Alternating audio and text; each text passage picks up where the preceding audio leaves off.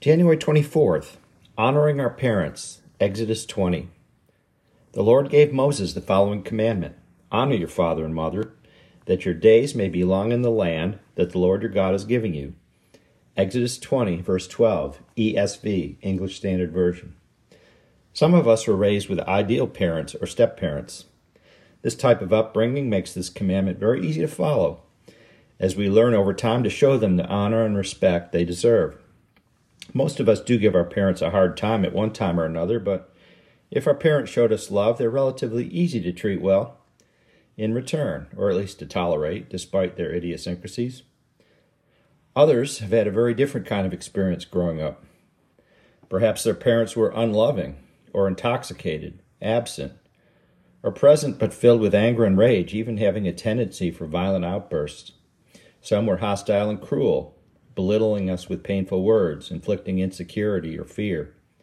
Intentionally or not, some parents created a living hell for their children, the very ones they need to encourage, build up, and protect. Some parents or step parents abandon us and are no longer there to demonstrate the love, attention, and kindness that we also desperately need. Most parents are a blend of generosity and kindness mixed with a dash of imperfection or ignorance in their speech and actions toward us. And despite good intentions, even some of these less harmful types can leave their children with scars of low self worth or self doubt. Whatever the circumstances, difficult or not, God still expects us to honor our parents. In the book of Ephesians, the Apostle Paul highlights the benefit that accompanies this commandment. Children, obey your parents in the Lord, for this is right. Honor your father and mother. This is the first commandment with a promise that it may go well with you and that you may live long in the land. Ephesians 6 1 through 3 ESV.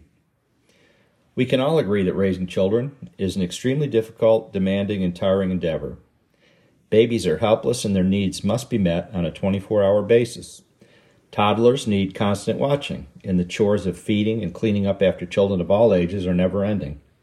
All these tasks need to be juggled alongside other simultaneous demands, such as earning a living, or just getting sufficient sleep. From the moment of a child's birth, a parent's attention needs to be focused on the well being of their child. For many parents, this focus is present throughout each day, whether the child is physically with them or not, through each stage of life. This is by the design of God, who also watches over all of us each moment, be we awake or asleep. The Lord is your keeper, the Lord is your shade on your right hand.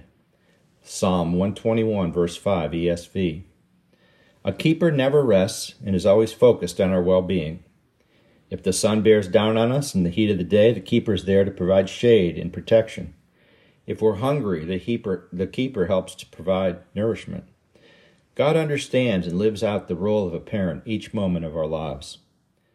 Because we are human, there will always be flaws and imperfections in parenting skills and occasional strains between parent and child. But if we seek to honor God by honoring our parents, despite our circumstances, God will bless us. With a healing touch, He will often step in to mend, repair, or at least pacify torn parental relationships, no matter the history or nature of those. A friend once said, Maybe I was not the daughter I could have been, and he was not the step parent he could have been, but God has healed our relationship. Now I do the shopping for him when he cannot go out. What if we despise or hold a deeply rooted resentment against a parent? How is forgiveness and honor even remotely possible in such circumstances? If we take a small step of willingness, God's power will often allow us to move forward towards a true forgiveness and freedom with healing and peace. We can begin to forgive and pray for our, enemy, our enemies, even if that enemy is one of our own parents. What if we're currently separated from our parent, be it through geography, alienation, or death?